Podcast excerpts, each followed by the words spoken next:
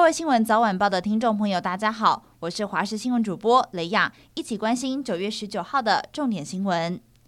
进口鸡蛋议题持续受到关注，农业部长陈吉仲获慰留之后，今天一早九点半拜会党团总召柯建铭、行政院副院长郑文灿、卫福部次长王必胜、食药署长吴秀梅，第一时间也来到现场。被问到是否请辞，陈吉仲强调自己绝对不会恋战，同时也承诺这周四行政院会会提出精进措施。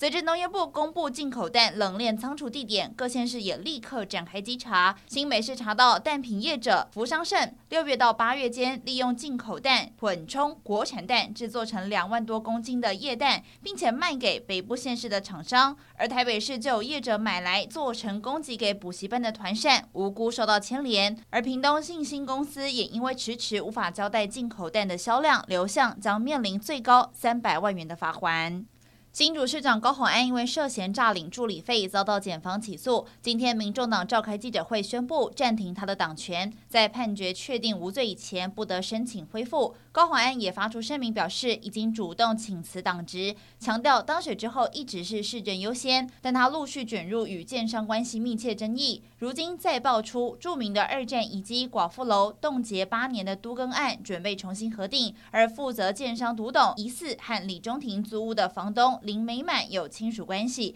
被议员质疑有对价关系。市府则澄清，都更案在一百零四年就进行审议，环评委员会也非市长主持。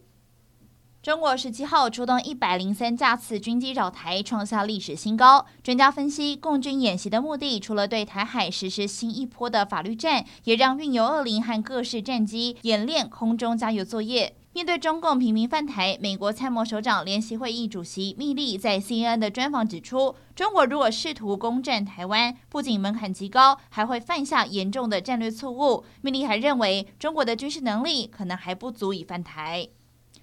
加拿大总理杜鲁道十八号指控锡克教领袖尼加尔六月在一间锡克教寺庙外遭到枪杀身亡，幕后黑手是印度政府特务。杜鲁道还说，他在 G20 峰会期间曾经向印度总理莫迪提起这件事。加国外交部已经驱逐一名印度外交官。对此，印度外交部则表示，杜鲁道的指控非常荒谬，具有政治动机，并且以牙还牙驱逐一名加国外交官予以报复，两国的关系因此严重恶化话。